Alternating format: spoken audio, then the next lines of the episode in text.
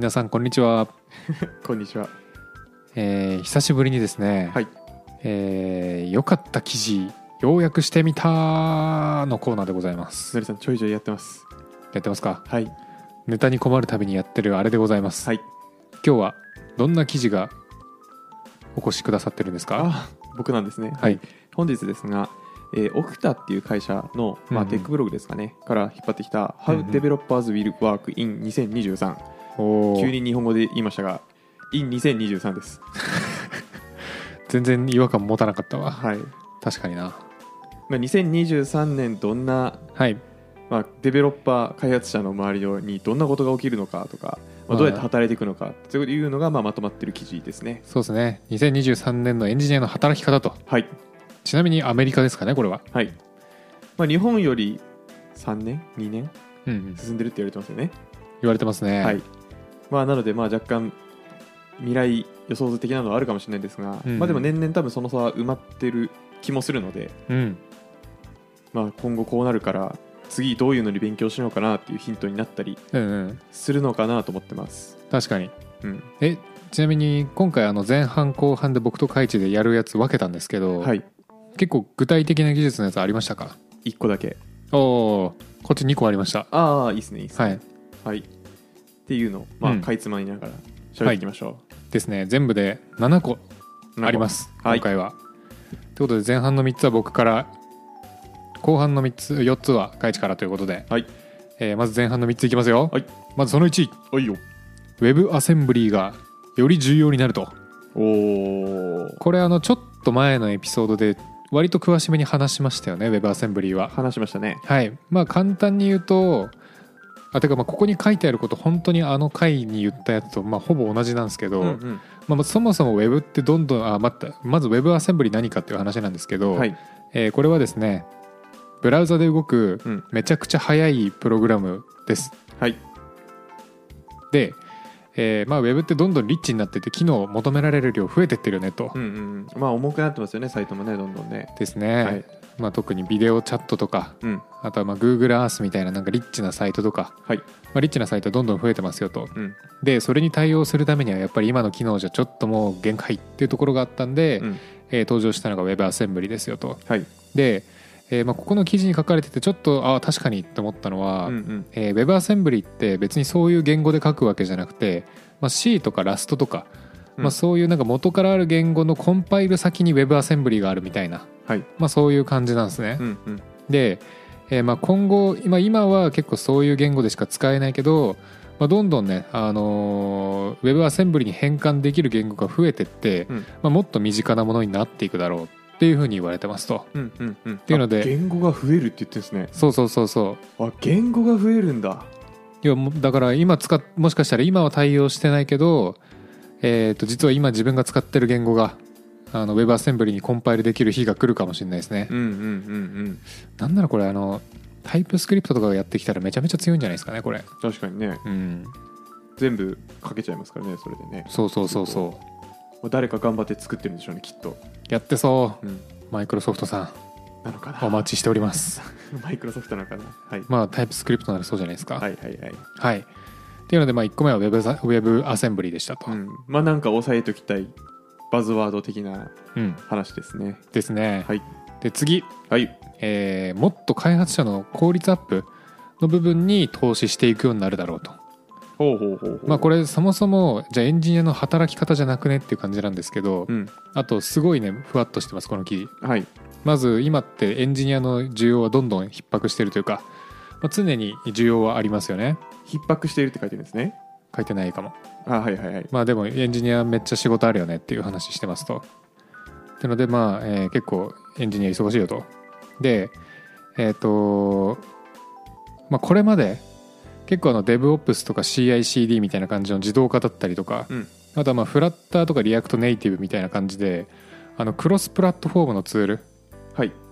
要は1個の言語でまあ複数のプラットフォーム対応できるよねみたいなツールとか、まあ、そういうのが出てきて結構エンジニアの、えー、と効率化やってったよねっていうところなんですけど、2023年はもっとセキュアでうん。もっとスケーラブルでうん。でもっと効率的にコードをかけるツールが出てくるんじゃないかなーって言われてました。そりゃそうだろう。はい。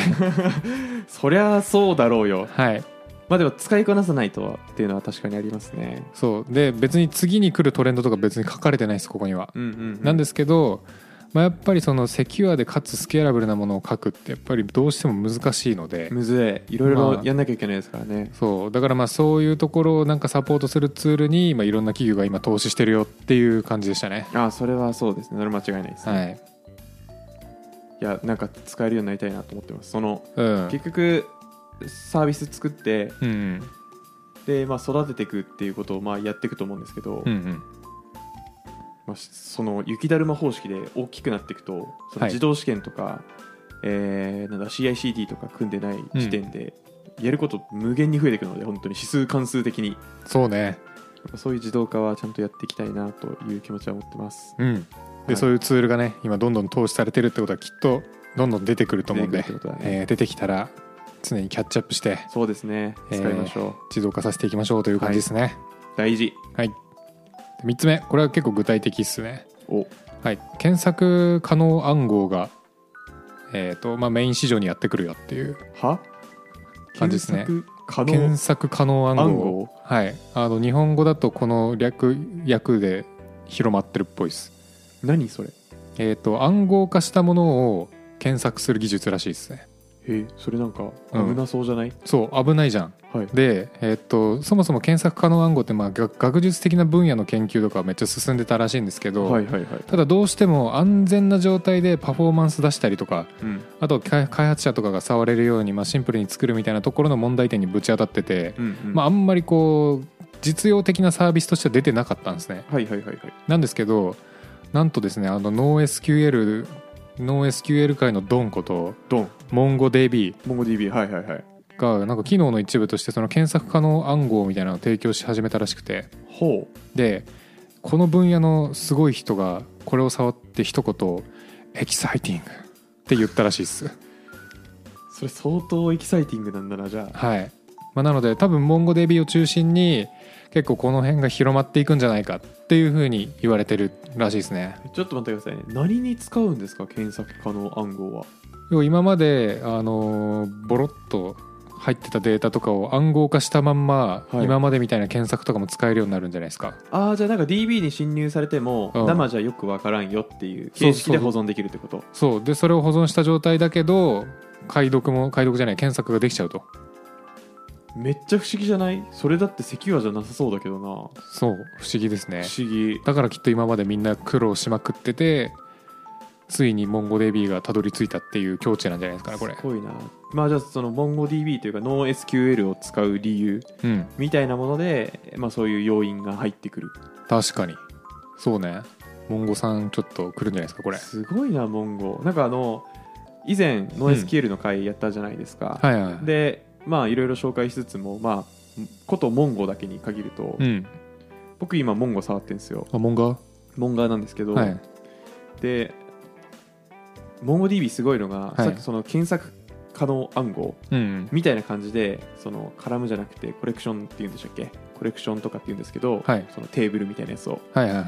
に入ってる、まあ、レコードデータに対して、うん。なんかこういう加工を施すとか、うんえーこういう操作をするみたいなライブラリがめっちゃあって。ほなんか RDB だとううんうん。なんか基本検索とかはいはい。更新が基本的な操作じゃないですか、うんうんそれプラスアルファの機能が結構モンゴあって、へえはい、だからなんか MongoDB 使うっていうモチベーションの中にはなんかそういうのがあるんだろうなっていうのはなんか使って初めて気づいたこと。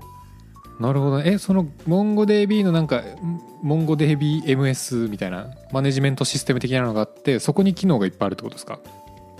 いや例えばなんですけど、うん。えーなんだろうな。MongoDB ってうん。MongoShell っていうコマンドでなんか入って、ほう。まあ、MySQL でいう MySQL コマンドみたいな入っていろいろ操作するんですけどはい。そのその中に入った後に使えるコマンドがいろいろあります。でおもろいのが1個ああこんなんなんだっていうので、はい。まあ、地理空間インデックスっていうのがあってチリ？はい。チリ？地理国の？いいち国の。国の地理あごめんなさい。あの地図の理解の理です。ああははいい。ジオグラフィー。はい。で、えー緯度経度入れるんですよ。例えば、で緯度経度入れといて山手線の駅の緯度経度入れたとしましょうそれぞれ、うんで今の自分の緯度経度ポンってはい。検索のクエリに投げるとはい。そっから近い順に出してくれるみたいな。えみたいなそういうなんかマニアック機能じゃないですけど、うん。なんか変わり種え機能が、えーモンゴって入ってて。えはいはいはい。なんそれって多分リレーショナルデータベースではない MySQL ある気がするなああるんだ。多分座標入れれる。座標がデータ型になってるはず。あそうなんですね。じゃあ他のもあんのかな、まあ、っていうので、うん。まあ、少なくともそのさっきの検索可能暗号はまあモンゴから入ったっていうので、うん。そういうのもなんかあのデータベース選定に基準になるんだなっていうのを。うん。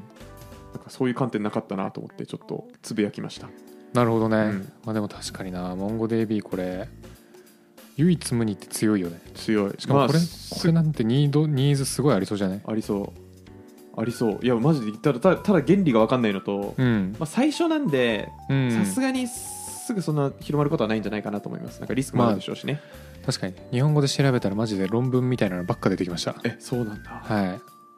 ちょっとぜひ、えーおもろそうだったら紹介しましょう別で。そうだね。はい今3つ終わりました。3つ終わりました。あわかりました。結構あっさりめに要要約したんですけど。いやいいと思いますいいと思います、はい。じゃあ4つ目。はい。えーまあ4567いくんですけど、んうん。まあ、456はあのライトな感じで聞いてください。はい。はい。4つ目、えー開発者は逼迫するテクノロジー雇用市場に適応する必要があります。おおこれどういうことかというとですね。人不足的なところのやつ？いやどっちかというと逆なんですよ。逆なんだ。はいえっ、とまあ10年間ここ10年、まあ、めちゃめちゃハイテク市場が急成長しましたと。はい。すごかったですよね。もうエンジニア、これからエンジニアの時代だとうん。言われてました、うんうんまあ、今今も言われてるんですが。うん。ただ一方。一方。なんかその縮小の動きもあるぞと。なんやって？なんやってと、まあ、実際ツイッターフェイスブックセー。ルスフォースが大規模な人員削減をしてますよね。確かに。はい。確かに、はいはいはいまあよ動きがあるっていうことではあると思うんですけどね。うんうんでまあその書いている、まあ、オクタっていう会社なんですけど、うん。まあ、なのでそのオクタ的には、まあ、今後その、まあ、企業もですし個人もですし、まあ、うんこういう人がどんどん動くとか、はい。あのど縮小がの動きがあるというところで、うんうんまあ、それに適応するアクションを取っていく必要があるよねって話をしてて、ほまあ、ことエンジニアに関して。ううん。ですが、まあ、自己啓発をするとき、まあ、何に勉強しようかなって思うときには、まあ、ちゃんとそのどこに行っても価値発揮できるスキルに焦点を当てた方がいいと。なるほどね。今の会社で生きるスキルよりもなん。うんか市場的にニーズがあるだったり、うんうんうん。まあ、使い回しが効くというか、まあ、どこ行ってもある程度通用するよねっていうのはまああると思うんで、うんうんうん。まあその再利用可能なスキルみたいな言い方してますけどしたけど、うんうんうん。でそれを、えーまあ、勉強していきましょうっていうのが書いてますね、まあ、よりそのうん。人材移動、はいはい。ジョブ型雇用とかもまあやっぱ日本でも注目されつつあって。でジョブ型雇用っていうのはまあアメリカ的な働き方で、まあ、案件に紐づく働き方、うんうん。プロジェクトが終わったら解散して、うん。もう別の雇用をはいはい。去りに行くみたいな。っうんうんていうのを考えると、まあ、どこでも使えるスキル大事だよねっていうところが、え4つ目の記事でした。量産型。量産型。まあなのかな。量産型の中でも、うん。まあ、解かれるように勉強しろよっていうところかもしれないですね、確かに。はい、え5つ目かな。5つ目。開発者優先。もう開発者ファーストの文化うん。が、まあ、より尊敬や権威を意味するようになりますどういうこと？もっとエンジニアの立場が強くなるってことですか、まあそういうことですね。はいはい。はい、まあ、あのエンジニアにとって2020、2021年っていうのはうん。もう本当にいい年だったと、確かに、はい、雇用市場が盛り上がったと、うんうんまあ、なんでかっていうとリモートで働くっていう、選択肢が増えたおかげで、まあ、そのシリコンバレーとかうんうん。で働いている人たちもまあもっと選択肢広まりましたし、まあ、うん日本で働いている人もアメリカで働けるようになったりとかね。ああ確かにね。っていうのですごく選択肢が増えましたと。うんうんで、えーまあ、それゆえもう本当に人の取り合いみたいなのがもとももももっともっと苛烈になっていくと。うんうん。もうどっからでも人取れるからね。ライバルが増えてます、うんうんうんまあ、それゆえ企業にとってはその開発者にとってなんかいい環境だぜっていうのをこんなコミュニティがあって開発者第一に考えてうちの会社はこんなにいい会社だからおいでよ。うんうんうん。っていうのがまあより価値が出てくるだろうと、なるほどね、うん。これはなんか企業側へのメッセージってことですかあそうですねそうですそうです、んまあですしそれがもっと見えるようになるから開発者にとってもまあ選びやすくなるというか、うんうんうん。うんっていう風になっていくんじゃないかっていう。確かにな。採用の難しさみたいなのが上がりそうですね。ありそう。そうっすよね。うん。いやそういうのでねなんかその会社のアピールとか大事ですよね。大事というか、うん。まあ、まずもともとちゃんとしろよっていうのはあるんですけどまあ確かに。ちゃんとした会社であれよ。そしてそれを正しく言ってね、うんうんうん。まあ、いい会社が増えるといいですね本当に。本当それだよね。うん、ストレスで潰れちゃうと元も子もないんでね。もう本当にそれっす、い。それしかないっす。6つ目。はい。ラピッドコーディングの台頭。ラピコ。ラピッドコーディング。へえ。まああの早いコーディングですよ。おおこれあのノリさんの話と重なってんなと思って聞いてたんですけど。はいはい。はい。えーまあもともとその なるほどね。そう1990年代。うん。思い返してください。思い返しました。はいソフトウェア今ほど、はい。生活に重要な存在でもなかったので、うんまあ、バグとか、まあ、修正もそんなに行われななかったと。そうですね。あの時代に使ってたソフトウェアってマジであのピンボールとソリティアぐらいじゃないですか？あとあの黒ひげ危機一髪のゲームやってましょう僕。何それ？えそんなのある？はい。ありましたね。マジで？はい。あの多分特殊だよ多分。CD ゲームですね。それは特殊です。はい。でそれがまあ最近になるとね、うん。なんか日々改善されるのを期待されててね。うんうんでねましてやねそのソフトウェアのね更新プログラムってうん。うんいうんですかね。それもなんかあのこソースコードを出来上がった後にパチンってやったらそのはい。更新プログラムの作成とテストと展開をデプロイをもう数分でできるようになってると。うんうん。めっちゃ速くなりました。うん。なりまししかたはい。まだいけると。まだいけんの？まだいけると。いうのでこんな技術来るんじゃないっていう話をしてますこの記事では、ほうえーなんかもう完全にアメリカの話なので、ん全く知らないんですけど、はい。えー、とどうやらあのサーバーレスコンピューティングに強みを持っているファスファストリーっていう会社があってはそのファストリーっていう会社がグリッチっていうところを買収したらしいんですよ。全然知らないところが全然知らないところを買うっていうね。いやそうすごい事件だよそれ。全然知らんところが全然知らんとこ買ってるんですけど。あでこの、まあ、ファストリーさっき言った通りサーバーレスコンピューティングで、まあ、コンテナとかにすごく強みを持っててなんかそれの技術を開発してる会社らしいんですよ。はいはいはい。で買収されたグリッチ。うん。これがあのフロントエンド側のその、開発したコードを、まあ、リアルタイムでブラウザに反映させながら開発するツールを作ってる会社らしいですね、あリアルタイムで？リアルタイムでブラウザっていうのは要は表示してるサービスにってこと？表示してるサービスに、まあフロントエンド開発するじゃないですか、はいはいはい。ですいません間違えてたら申し訳ないんですけどビルドしてデプロイして画面見る必要があるかなと思ってて。ああなるほど。はいはいはいはいそれをリアルタイムにうん反映させてかいながら開発することができるツールをそのグリッチっていうのが作ってるらしいんですよ。ホットリロードってやつですか？ホットリロードみたいな感じですかね、はいはいはいでその会社をファストリーが買収したから、そのコンテナ化と組み合わせてうん。なんかもっとすげえツール作るんじゃねってうん。言ってるのがこの6つ目です。本当か？本当か？いそれ。やーすいませんあのこれはあの僕うん。の知識不足だからそう読んでるだけかもしれないんですけど、うん。もっとなんか知ってる人からしたら確かにって思うのかもしれませんがほう。あの僕も正直のりさんと一緒で本当かと思ってます、なるほどね。うん、しかもこれ2番のなんか発展具体例じゃないかっていう気具体例ですね。もしてるし、はい。ちょっと気に食いませんこれは、うん。最後。はい。これ面白かったです。ほう。えーパスキーが来るよっていう。パスキパスキー。はい。PASSKEY ー KEY はい。パスキーですね、えっと、解説をすると、えーこちらのパスワードに代わるより安全かつ利便性の高いパスワードレス認証方式です。おおもうそれだけでピンときました。ああそうなんですね。そう。でまあパスワードを今までねみんなパスワードを使って認証してたかと思うんですけど、もうパスワードいらんくなるよって話をしてます、うんうんえっとまあ動きとしてはですね、まあ、アップル、グーグル、マイクロソフトガームがガーム、ガームが、うん、メタ、まあうん、このうんパスキーのサポートの提供うん。えーまたはあー約束というか、まあ、今後やりますといううん、声明を出してます、えー、そうなんそう。まあアップルってやるって言ったらね本当に Mac とかはい。まあもう生体認証すでにありますけどね、うんうんまあ、っていうのがどんどん入っていくんじゃないかっていうので、うんうん。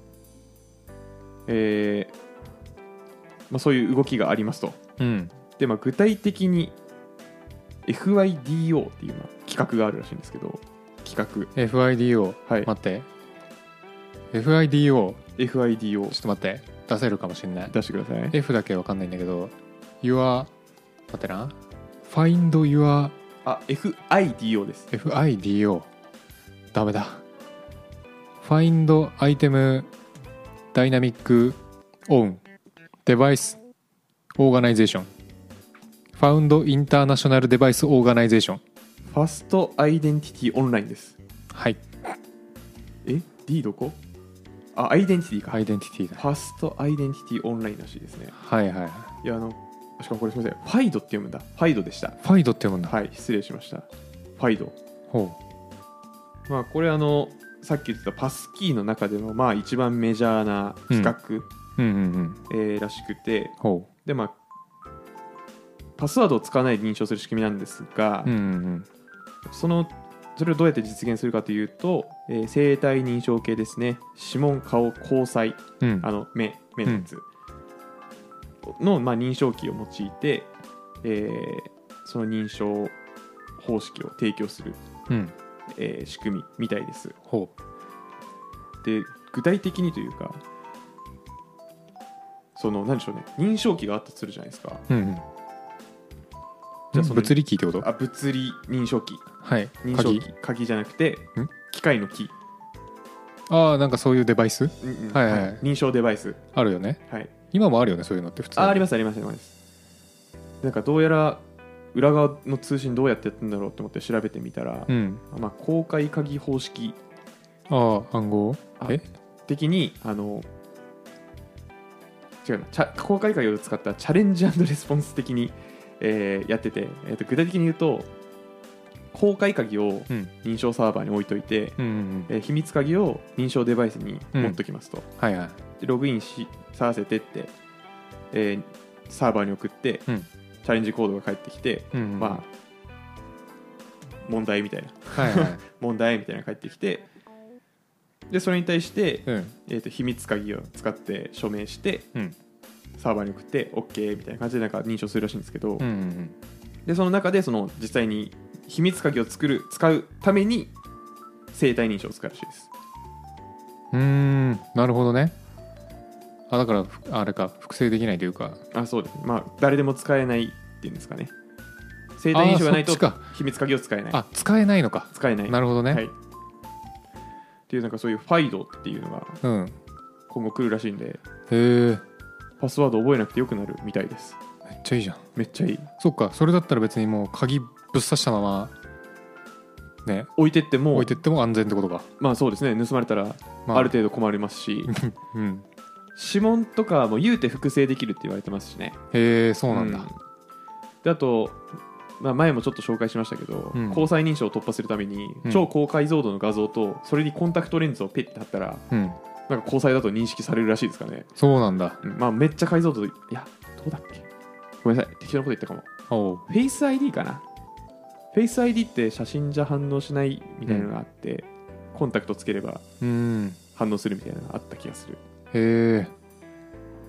そこまでする人にはもう狙われたらおしまいということで、まあおしまいですね。えでもまあファイドっていうのがなんかすごいいいんですが、はいまあ、ただまあもちろん導入されてないんでえ。うんここからいざ導入してみたときにうんうん。まあお堅い会社あるあるでいういやなんか個人用のやつとちょっと分けないととか、うん。えーいざ使ってみたらなんかあの指紋めっちゃすり減って反応しなくなったんですけど一生みたいな のがあるかもしれないですね。そうね。ん、なんか結膜炎で今日ちょっとうん。ログインできませんみたいな、結膜炎ログインできない事件はやばいね、はい。だからそういうのがあるのかもしれないんでね、うん。まあ、課題はまだまだあるにしろ、まあ、パスワードがなくなる日も近いと、おおなくなってほしい、うん、なくなってほしいですね、うん。まあ、スーパーコンピューターが来た時点でまあいろいろ破綻するって言われてますから。ああもう計算で出せるからってことね。出せるとか。はいはい、まあパスワードは違うか、うん。ううん。ん、乱数でどうにかなるのかな。多分。うんうんはいってい。うのが7つ目。パスキーが来るよっていう記事でした。はいまあなんかヒマプロ的注目ポイントで言うとやっぱ Web アセンブリー、うん。あとあの僕は個人的に CICD というかなんかその自動化系、うんうんうん。えー生産性上げろ的なやつでしたっけ？はい。生産性上げろというかそういうツールが出てくるぜっていう気配を感じるぜっていうやつ。そりゃそうだぜってやつですね、はい。い、そうそう。やでも追っていきたいなっていう気持ちありますね。うん。マジでお金もらうプロジェクトで自分でなんだ一からうん。CICD 組んだことはないのでああそうお金もらわないプロジェクトやったりとか、うんあと補助輪舗走行でやったことしかないので、うんうんなんかその運用フローを含めてうん。うんちょっとなんか作ってみる経験してみたいなっていうわかる。ちょっと野望としてありますね、確かうん。に、やっちゃおう。やりましょう。うん。はい以上。はい。えー、How Developers Will Work in 2023です。2023、はい。日本語。こだわってね。はいというわけでちょっとエンディングトーク挟ませてください。はい。はい。お便りありがとうございますというところで、お。えー最後にお便り紹介します。来ましたね。ちなみにさっきの話とは関係ないです。全く関係ありません。はい。ラジオネーム明石さん。明石さん。はい。Google フォームでいただきました、はい。ありがとうございます。えーまず感想からいきますね、えーいつも楽しく聞かせていただいてます。ふんふん。さまざまな技術の話題を駆け出しエンジニアの私でも分かるようにせご説明していただけて大変助かっています、おお駆け出しさんなんですね。はい、ぜひ今後も続けていってください。応援してますと。ありがとうございます。ありがとうございます。おお知り合い等の紹介でこのポッドキャストを見つけたと、えーその知り合いも紹介してもらっていいですかね。本当ですよね、えー。ありがたいですね。でポッドキャストで話してほしいこと。はい。OSS へのコントリビュートについて話してほしいです。と、ああたたたたたたあどうしましたお腹痛くなってきましたあ急にああじゃあしょうがないな、すいませんあの話したかったんですけどちょっとノイさんがお腹痛くなっちゃったね。あごめんうんこ漏れた。おいやめろ。あ。オレンジじゃあここは。やめろ。はい。はい。あ大丈夫。戻した。戻しました、あよかった、セーフ。じゃあ。まあその正直ねえーっと、まあ、やったことあったりとかすると話せたらいいなと思ってるし、うん。えーやりたいなって気持ちは持ってるんですけど、うん。残念ながらやったことないので。ないんですよ。ない。できるだけ寄せた話をします。はい。ってことですよね。そうです。はいということで本日はですねはい。なんとオライリーからも出ており、えーウェブサイトでも無料公開されていることで有名なプログラマーが知るべき97のこと。おまあ聖書みたいなもんですね。そうです。はい。にある、えーオープンソースプロジェクトで夢を実現するという、まあ、そういった章を最後にお届けしてお別れの時間としたいと思います。急にクロート感出ましたね。はいということでね、はい。えーまあ、オープンソース僕も海地君も全く参加したことないんですがないですね。ただいつか参加しなきゃなっていう気持ちは僕はあります。ああそうですね。うん。しなきゃなっていう気持ちはありますね、うん。でそう思ってたんですけど、はい。この記事を読んで、はい。改めてちょっとその気持ちが強くなったんでほう。今日は、まあ、同じ感情を持っていただいて、はい。とりあえず背中を押すってことだけしようかなと思います、はい。具体的な方法はパワーがあれば何でもいけます。おおそりゃそうだな。はい。元気じゃないんですね。パワパワーなんですね。はい。ー猪木好きだね。いやいやなんか何でもできるって言うとうん。やっぱ元気かなと思うんで、なるほどね、はい。い、やパワーですね。あちなみに僕は筋肉の方が好きです。じゃあパワーだ。はいパワーです。で、えーまあ、この章なんですけどどういう話かっていうと、はい、まあ、エンジニアとしてまあ働いてソフトウェア開発してる人がいっぱいいますよと。うんでも、ねその中でうん。本当に自分が作りたいなって思うプロダクトに関われてるかどうかって言われると、まあ、そういう人は意外と多くないんじゃないかなと。うわ難しいこと言いますね。まあ、うん。そのめっちゃ悪いこと言うと、はい。まあやれって言われたからやるやるプロジェクトの方が多いですよねそりゃ。そういうことですね、うん。でじゃあそういう、まあ、夢と現実はやっぱちょっと違いますよと。はいでオープンソースっていうのはそういった夢を叶えてくれる素敵なシステムなんですという章でございますと。なるほど。はい。そういうことか。あいいな。要はなんかこう義務感でオープンソースをやるんじゃなくてうん。もうプロダクト自分が興味あるジャンルのなんかプロダクトとかを探してみて、えーこれちょっとやってみたいなみたいなそういう気持ちがワクワクするようなプロジェクトに参加して夢を実現しましょうねっていう章なんですよここへえいいですね。そう。でこの方法ならもうまず何がメリットかっていうと確実に自分が興味ある分野に携われるっていうのが一つですと、うん。であとはえーどこだっけな。ちょっと文章だらけすぎて探すの大変なんですけど。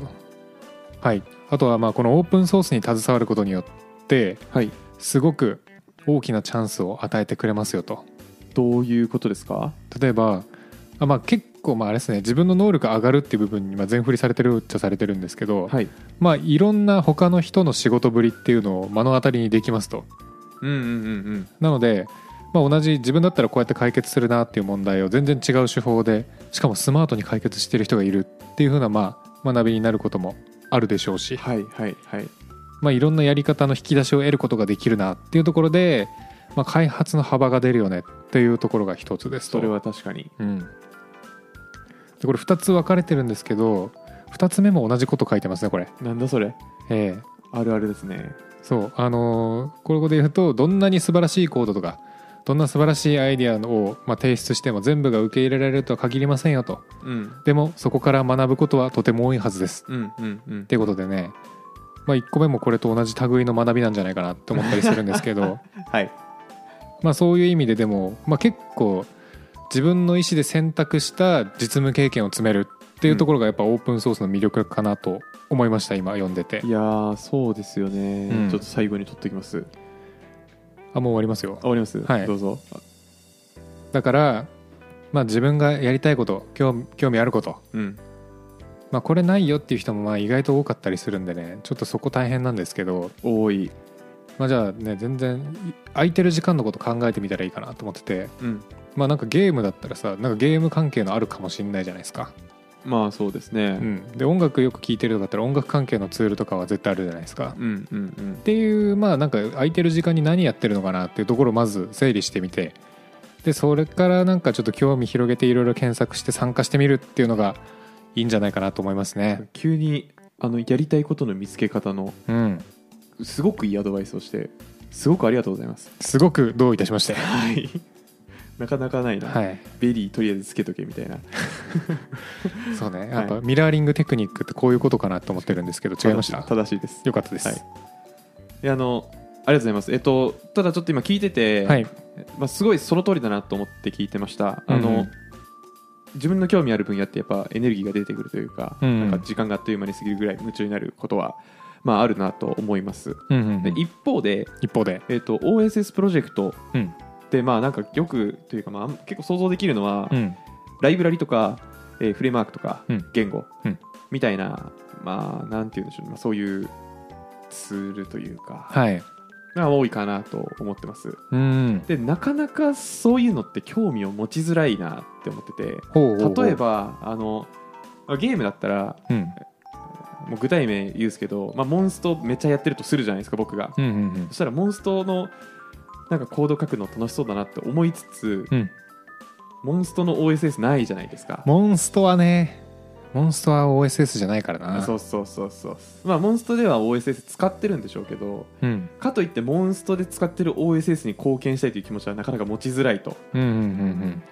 まあだから、まあ、結構その興味をある興味のある分野を見つけるのは難しいなというか、あーどうやってるんだろうな他の人というのは結構気になるところでありますね、なるほどなるほど、うん、ちなみにここに書かれてる内容だとえーっと OSS、えー音楽アニメーション暗号ロボット工学ゲーム携帯電話などどんな分野であっても探せば一つは関連するプロジェクトを見つけられるはずですと書いてました。すごいな。マジ？まあちょっと多分英語が多いでしょうけどねこれ。あまあまあまあまあ、うん。でも大抵英語じゃないですかそうですね、うん。だからまずはねあの世界の扉を開い叩いてノックしてうん。コンコンっつって、それ確かに、うんコンコンしました。カパ。あたす。すごいなんかあの、はい。英語の母語。うん。母国語英語の人たちの独特のあのなんか教教科書で習ってない英語の表記っていうんですか、はい。ウップスとか？そうそうそうそうそう。そう、まあウップスなのか、はいなんかちょっと省略して書いちゃうみたいな。あ OMG みたいな。ああそうそう OMG みたいな、はい、オーマイガーの。そういうの戸惑いながらも多分やっていくんでしょうね、きっと。そうね、はい。まあ、だからちょっとねあるかどうか見つけられるかどうか見つけるのまあちょっとむずそうな気もするけど日本語圏からだと、まあそうですね。うん。なんかどういうの興味あるとかあります？僕ですか、はい。僕どっちかっていうとなんかこう特定のジャンルに興味があるっていうよりも単純に技術に興味持てるんで、うん。あのどちらかというとですよはい例えば僕 PHP でララベルとか使ってるじゃないですか、はい。ララベルで作られてるオープンソースとかに興味ありますね。ララベルで作られてる？はい。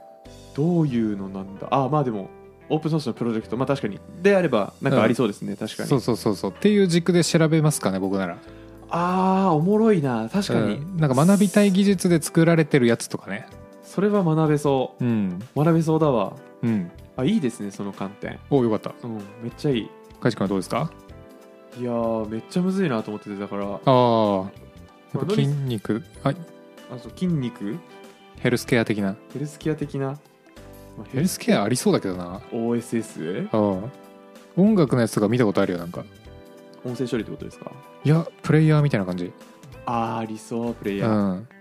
確かに。あーなんかでもそうですねセンサーデータを何々に変換する OSS みたいなのがあるんでしょうねきっとね。おお配列かなんかわかんないですけどね。JSON かわかんないですけどね、ああそういうのやってんですけどもう業務で、うんうんそういうのは。業務でやってるんか業務でやってます。業務でやってるんですけど、うん。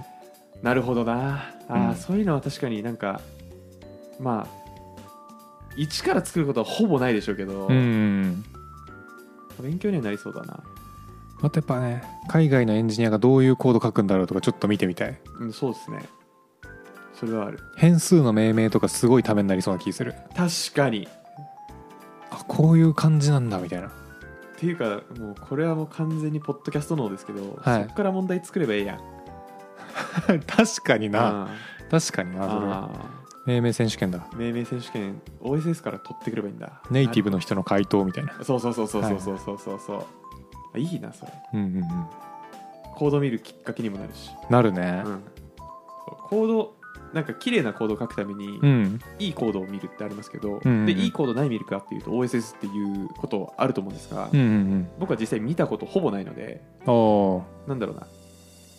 言語仕様とか、うん。えー動作を理解するためにコードを追うことはあるんですけど、はいはいはい。コードを勉強しようと思って OSS のコードを見たことはほぼない。うんのでそういうことをするきっかけになりました今。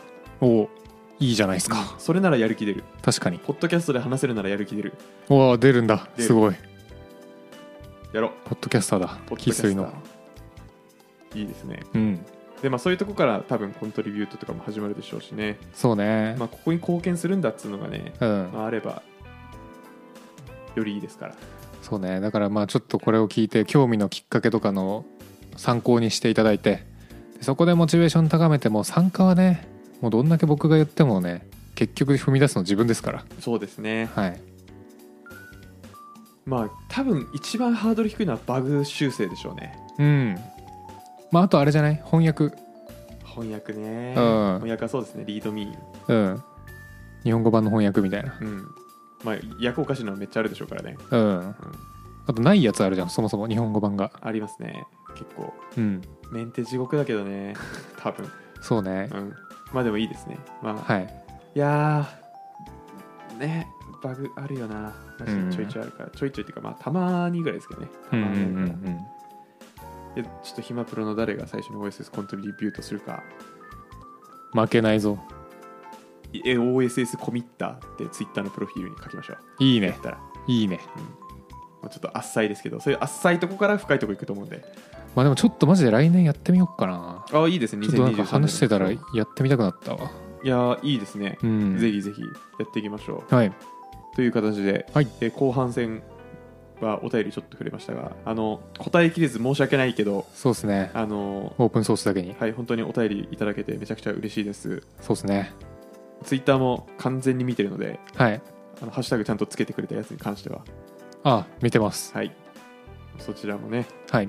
やっていただけると僕らはやる気出るんで。そうですね。よりいいコンテンツになると思うんでそれを栄養にして。はい。あのーなのではい。1人2回でもいいんでうん。別にね1回じゃなきゃ1回しかダメだよっていうことでもないんでね。うん。もう全然ガンガンやってください。ツイートとか、うん。Google 便フォームりとか。お便りとかね。うん。はい。お願いします、じゃあ終わりましょうか。終わりましょうか。はい。それではまた皆さん次回。バイバイ暇人プログラマーではあなたのフィードバックを募集しています。ちょっとやり取りしたい人はメール。気軽に送りたい人は Google フォームツイートをお願いします。詳細は説明欄を見てください。ポッドキャストのフォロー、コメント、評価してくれるとバカ騒ぎします。それではまた次回。暇人プログラマーからお知らせです。暇プロメンバーとメンタリングしたい人を募集します。どうやったら中級エンジニアになれる？悩みを相談したいなどなど相談内容は何でも OK です。メンタリングを通じて何か気づきを持って帰ってもらえるように頑張ります。エピソード説明欄の方ではなく番組説明欄の Google フォームから日程を選んでお申し込みください。料金はもちろん無料。各日程先着1名なのでお早めに。